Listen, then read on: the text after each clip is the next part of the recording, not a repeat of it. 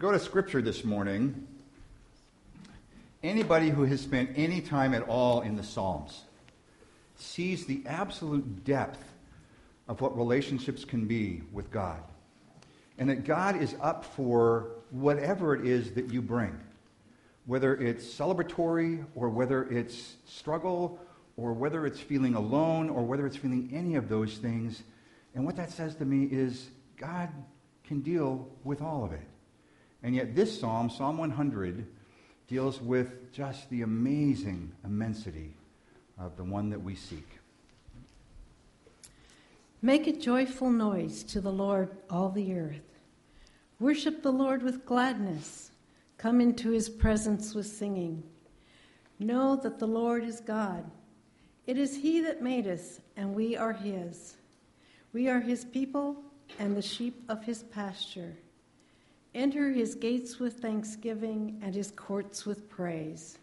Give thanks to him. Bless his name. For the Lord is good.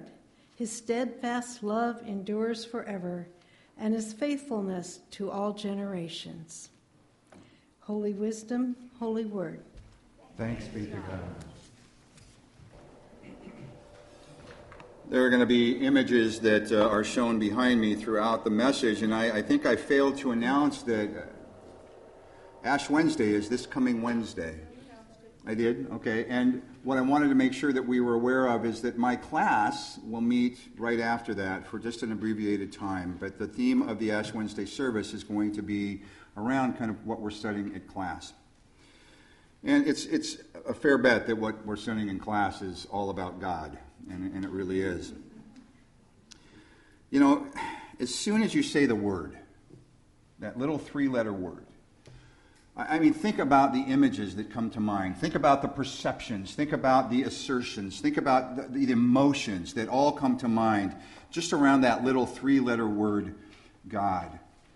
I, it's been an interesting week. Uh, just you know, looking at emails and not just emails, but looking at the internet, looking at perceptions of what God is, and seeing that it's very real. What I'm about to say is is that for for many of us, God is um, still uh, a being, a human-like being with long white hair and a long white beard that sits on some huge, mighty, ornate throne in heaven uh, a little bit like those that know Lord of the Rings, a little bit like Gandalf. And, and, and, and in front of God is this constant kind of book. And it's a huge book. It's bigger even than the Bible that we read from. It's a book, and every one of our names is in that book.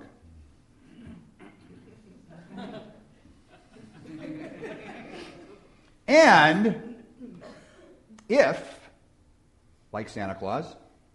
We behave and do good, then guess where we get to go? North. But if we misbehave, if we misbehave, guess where we're going to go? South.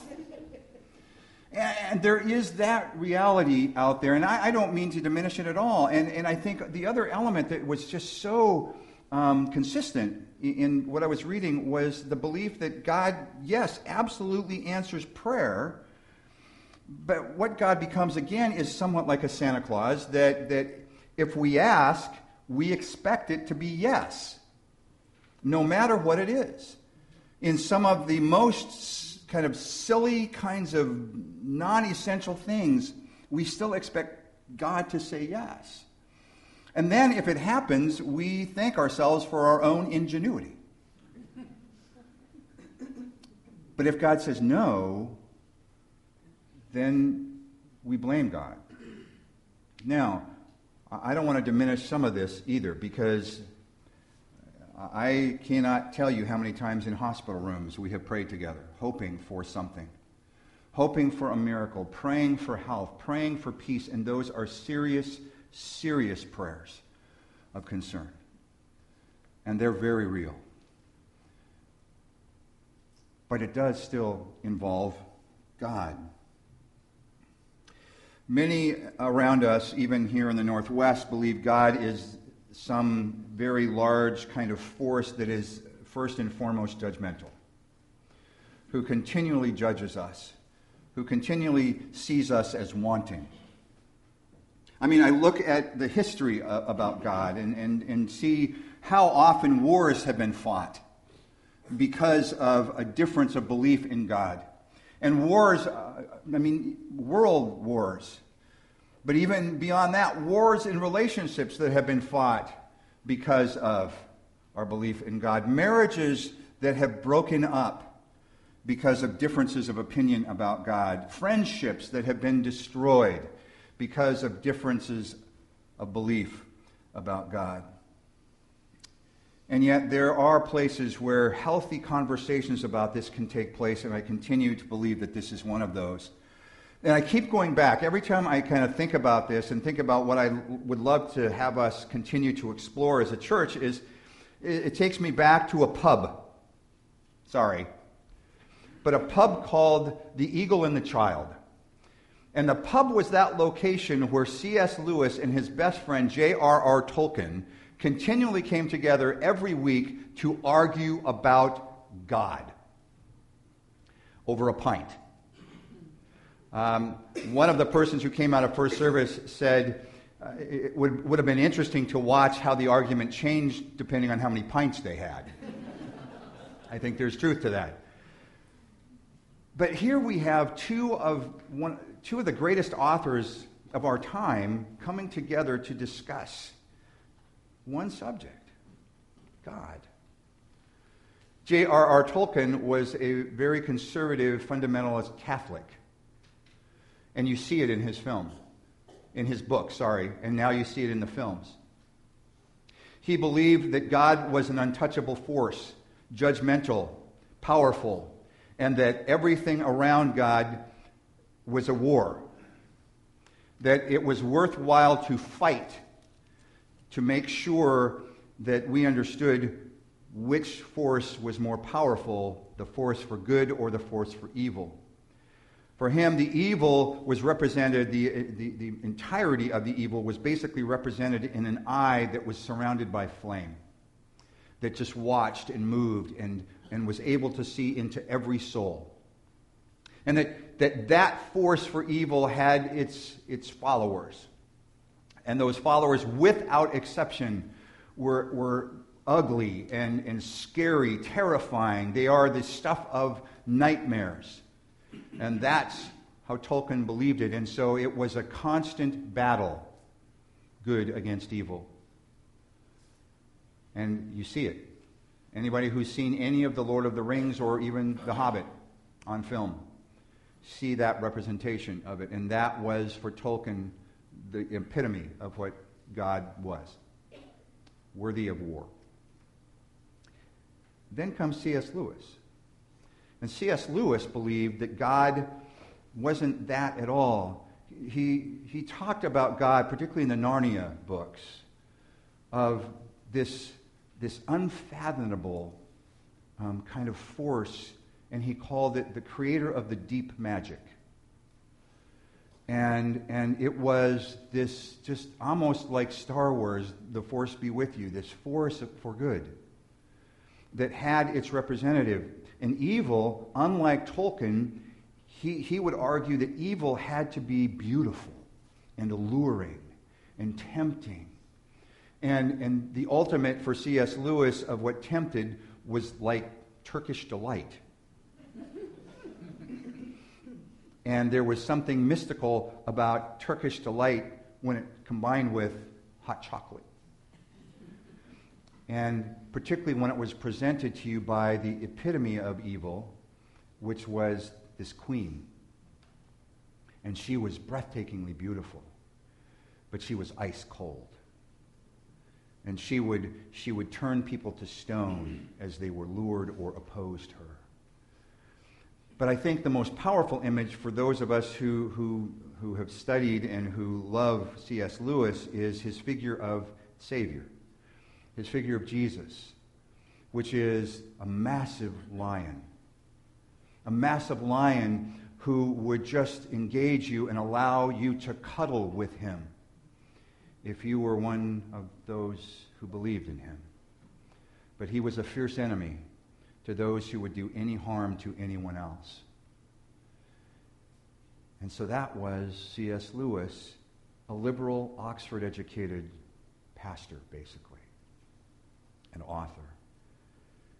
Lewis talks about the four loves, and my favorite book of Lewis is Screwtape Letters, which talk about the forces that make fun of us who are human because we're just so easy to connive.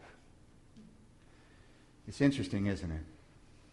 Then we come to the whole idea of, of Jesus, beyond even the lion of C.S. Lewis. And, and we, we know that Jesus believed in something beyond himself. We know because he prayed to this force. And he named this force. And even in the call to worship this morning, you heard that name Abba. And the closest, the closest translation that we can get to that name in the English language is daddy. That kind of intimate relationship with this force way beyond what he was. And yet, as Christians, we look at Jesus and we see this is the one who was more filled with that force for good than anyone else. And so we understand that to read of him and to learn of him and to follow what he did and what he said to make it a part of us also makes us godly. And we strive, I think, to be godly. There are scriptures, one of which I, I dearly love, and I, I, think about it particularly today because, because of how many folks are out there experiencing God's creation. Uh, you know, in the sun, in the middle of February, uh, again, the line that was going to the peninsula was, I've never seen it that long. And to just get away and camp or go to the beach or do those things where we become recreated as we recreate. And, and this scripture, particularly out of Isaiah, that we, we're so familiar with it, and yet if we open ourselves to this force, to this great mystery that is God, here's what it says they who wait upon the Lord, those who dwell in the presence of God, they will renew their strength. They will mount up on wings like eagles. They will run and not become weary. They will walk and not faint. And then this one out of Jeremiah.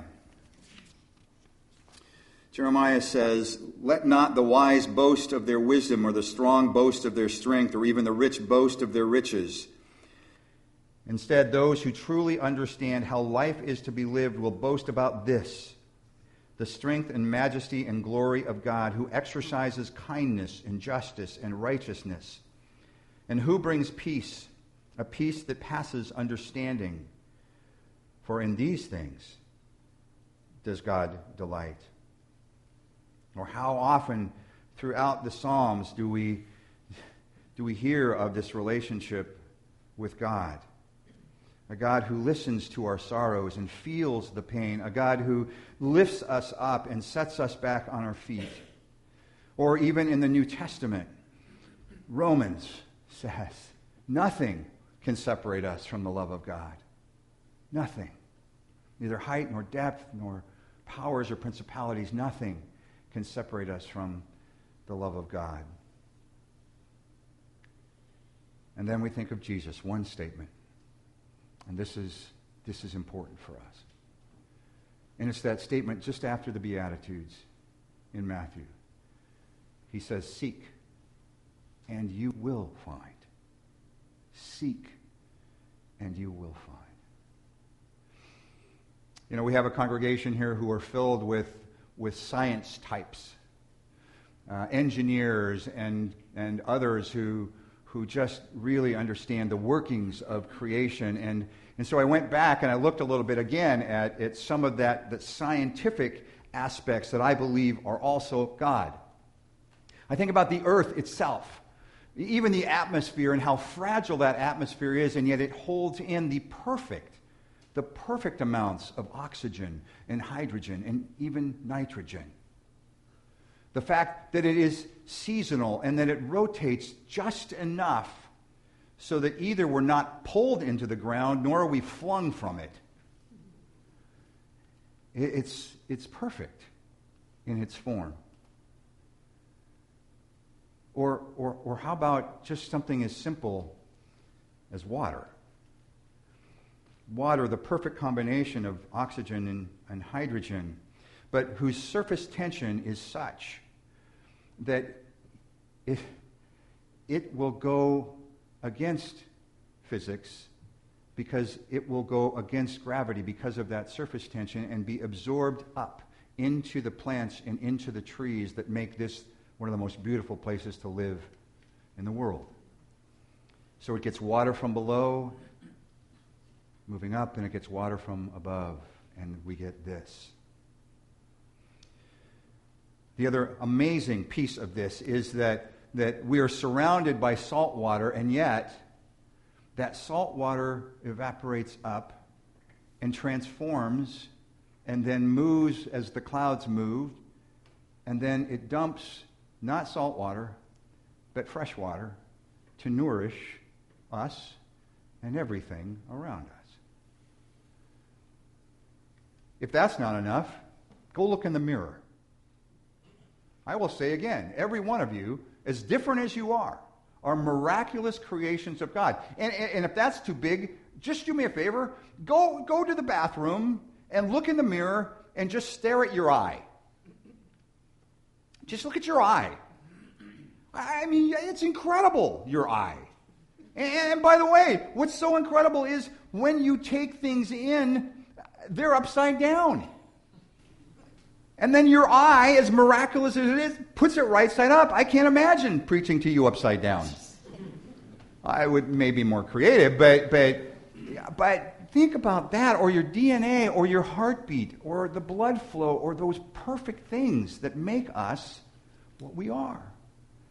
Finally, think about the fact that there is a healing nature to all of this. That even as the earth is damaged, there's something in it that allows it to heal, at least to an extent. If you cut your body will heal. I think of those who've gone through surgery. Uh, we had uh, one person in first service who had broken two ribs in a ski accident up at Whistler, and you know his ribs will heal. There's healing to all of it. But let me close with this: more than any of those other things, more than any of those other things, there's something deeply personal that God desires for us. I will share again, sitting at the cabin in the last week of my leave.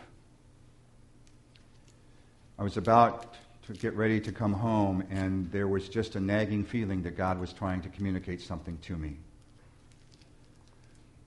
And normally, and I will admit this to you, or often I will just ignore those things and keep moving on. This time I didn't. And I sat in my chair and, looking at the fireplace and, and just breathed and then said, God, what is it that you are seeking to tell me? And an overwhelming peace just descended and filled me. And phrases began to come Brad, with my name, Brad, I love you. Brad, I will protect you. Brad, I am surrounding you. Brad, I am undergirding you. Brad, I will carry you and I will guide you.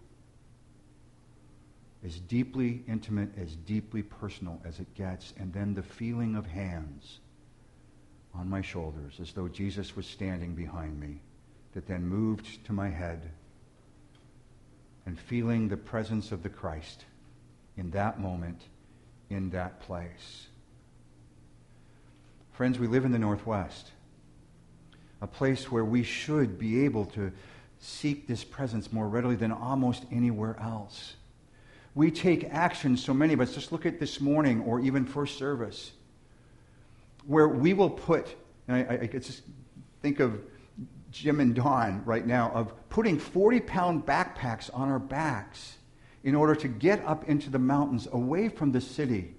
And in some cases, climb severe places to get even further out. Why? Why? So that personally we can experience something that is beyond ourselves. And that something surrounds us every day. I felt it here in this sanctuary. I felt it sitting in the parsonage, in my office, here in this office. I felt it walking the grounds. I felt it on my swims and my runs and my bike rides. I've, I've felt it in everywhere. But most importantly, you know where I feel it and I see it most readily? In you. In you. You are godly. And seek to live that out every day. Does God exist? Absolutely. Does God exist in the Northwest? Absolutely. And friends, it doesn't matter whether you're spiritual but not religious. It doesn't matter if you're spiritual and religious. It doesn't matter really if you're none of those things. But remember, to seek is to find. So let us seek. Let us seek. Amen.